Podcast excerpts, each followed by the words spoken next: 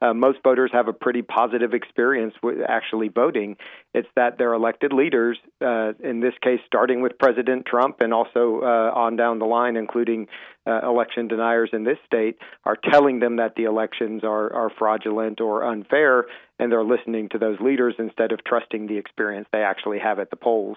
In saying that they want to restore faith in the process, are they basically implying that Donald Trump did not win or did not lose fairly in 2020 without outright saying it? I don't know if that's what they're implying, but I do think it's a classic case of the arsonist calling the fire department, right? This, yeah. insofar as there's a crisis of trust, it exists because of Trump and because of people who reiterated uh, his election lies. And the, the response to that is to stop using rhetoric that undermines uh, trust and not to uh, tinker with the composition of the elections board.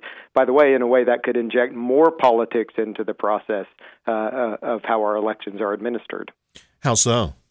Well, uh, at face value, this bill would uh, take a, a, the current composition. So right now, North Carolina has a nonpartisan professional election administration that's overseen by uh, a, a, board that has is bipartisan, uh, has three uh, uh, appointments from um, the the governor's party and two appointments from the other party, and so right now that's three Democrats and two Republicans. The bill would change that into an eight person board with four Democrats and four Republicans likely. And while that sounds fair on face value, that uh, 4 4 board will deadlock on all kinds of issues. And if this board deadlocks, it's a little unclear uh, what would happen, but most likely decisions would end up in the hands of the General Assembly or in the courts and that could be decisions on everything from precinct locations to who directs the state uh, board, the the state election administration, uh, and so uh, and so there's more than meets the eye to to this bill. Asher Hildebrand joining us from the Sanford School of Public Policy at Duke University. Is this bill also being used to remove Karen Brinson Bell as the executive director of the State Board of Elections? That's certainly the speculation. There's uh, it's no secret that senior Republicans in the General Assembly are un- unhappy with some of the decisions that uh, she has made, despite the fact that this is a, a again uh, someone who's not a partisan actor, who's acted uh, professionally uh, with the support of of her board, bipartisan board, including Republicans on that board, for some of the very decisions that they're calling into question.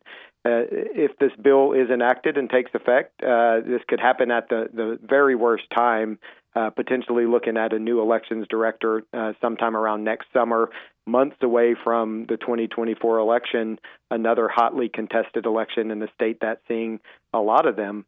Uh, and so, uh, again, my view is that, that if it if it ain't broke, don't fix it.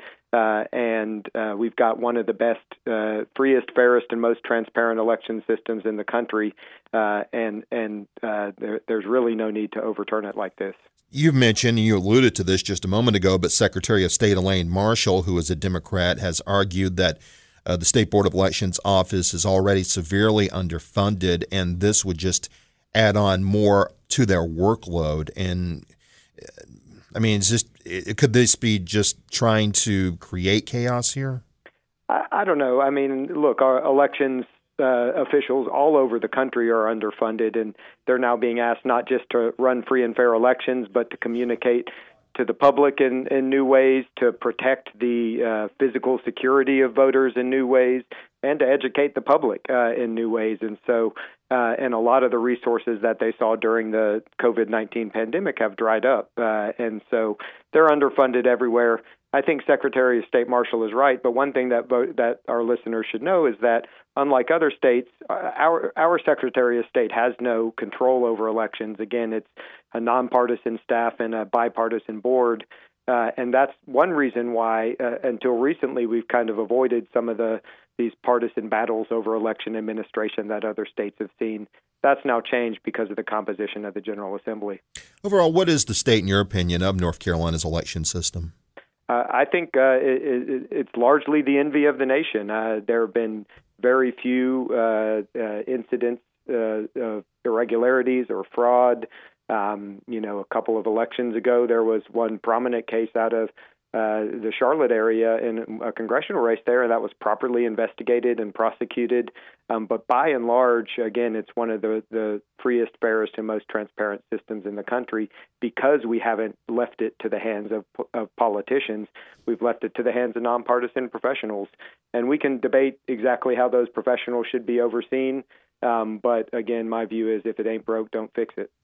Well, it's certainly an issue that has grabbed a lot of attention for obvious reasons in the General Assembly, and it's been the subject of uh, many unsuccessful attempts by Democrats to pass various amendments addressing deadlots. But of course, with the supermajority in both the state house and state senate, those have all been voted down. Asher Hildebrand bringing great insight here from the Duke University School, uh, Sanford School of Public Policy. Thank you so much for your time, Asher. Always great to talk with you. We'll chat again soon.